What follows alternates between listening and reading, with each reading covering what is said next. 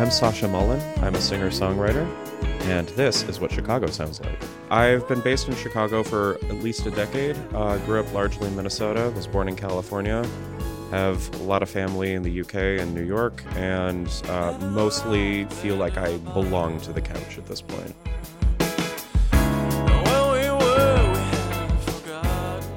I think after I graduated college, um, you know, you kind of just have a bit of a wanderlust sometimes, and I, because I'd spent so much time in Minnesota, I moved to Wicker Park, which is so funny because I didn't.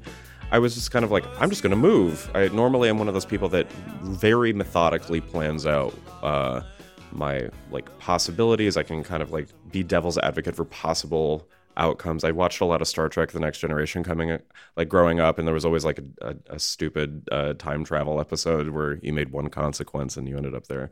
For some reason, my brain was just like, oh, oh I found a, an available apartment with a couple of people I've never met. Let's have one uh, ancient Skype call with them, and hopefully it'll end up for the best. I moved, I left Wicker Park, and then and then suddenly, you know, the the exciting world of gentrification started to happen right after that. So uh, please note, there's a significant amount of sarcasm in, in that assessment. I live in Logan Square.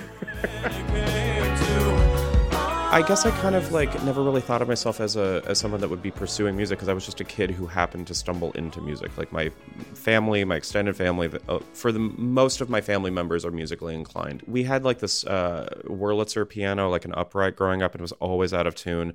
But I guess I watched enough television, especially a lot of Nick at Nite growing up, like Bewitched Be Wednesdays, Mary Tyler Mondays, that kind of thing.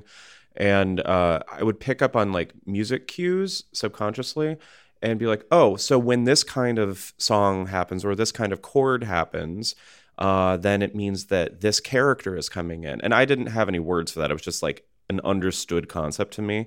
Um, so I would sit down at this piano and I would just play little chords and be like, look, this is the song for people coming into a library. Look, this is the song for people going into a haunted house.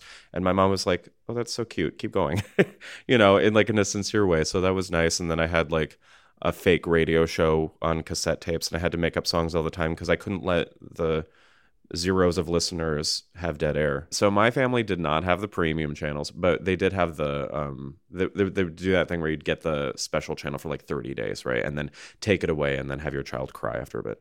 Um I did not cry, but I did watch enough of this uh, show and the music in it was like really like folk rocky um, but it like it hit me in such a particular way, and it uh, starred Mackenzie Phillips from the Mamas and Papas lineage, and um, I was such a fan, and I ended up writing. Uh, I fa- I like watched the end credits because I was obsessed with with credits for things for some reason. That was like my thing. Um, I think a lot of it had to do with like just like disembodied voices in music and television. Like I was just hearing sounds and going, where is this person? And how do I get to be a disembodied sound? So I wrote a letter to uh, the composer Anne Marie Cullen. She wrote back to me and she, we just kept trading letters and she was like super kind and me, you know, physically writing letters and then eventually emails. And um, the same thing happened to another woman, Emily Bindiger, who is a really prolific session singer and she's done everything from like Leonard Cohen to Cowboy Bebop. Like it's, it's her entire thing is like so all over the place. But I ended up finding a CD and she was on it, and I there was like uh, write us a letter here, so I wrote a letter, and she was super kind, and this sort of things kept happening where I was like unintentionally stumbling into industry people just because I was genuinely like this ch- wide-eyed child going. I like sound, and they were all, you know, I, I, in retrospect, I was like, wow, these are all just really strong women who are just making music so I was kind of inspired. I, I, was not kind of, I was directly inspired by these women, not just for their kindness of writing back to me and indulging me in questions like, so tell me about a counter melody. Like I could have just asked a teacher or something, but I'm writing to these people in other states. And I think it was before, you know, you could you could constantly be on on check for everyone, you know. Uh, so it, I, there, thankfully, there's no creepy undertone to be me as like a 10 year old stalking these people. Margaret, I don't know what it is you speak to me, but I know in kind warmth is worth a listening. And I don't know where my head has been laid. I'm Sacha Mullin. I'm a singer songwriter. So and this is what Chicago sounds like. Heart. Sure, it's been a while since we two could go inside, but we ride the tide and frequent phasing.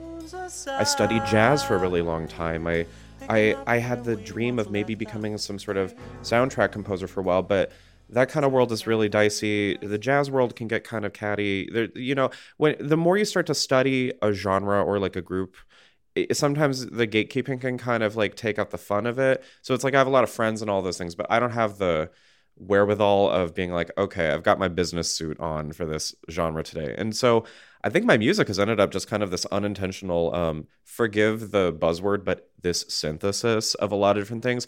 But because I genuinely appreciated all the different kinds of things. So I would go in, I would talk to people, I would study the music for a long time. I studied under people. I just like it was almost like unintentional ethnomusicology like when i was a teenager. Again like i'm just absorbing things but trying to be true to like what someone is telling me rather than like appropriating what i'm what i'm taking in. I don't play live very often. I really like being a studio creature and it's not that i can't sing live. Like i i sing live often. I like i host karaoke quite a bit which is uh, another thing in the the quilt of all of this I think that there are people that function really well just as in the studio and people that function really well solely live. Like sometimes you can't capture that live energy, or sometimes you do and you're like, oh, it's not quite the same.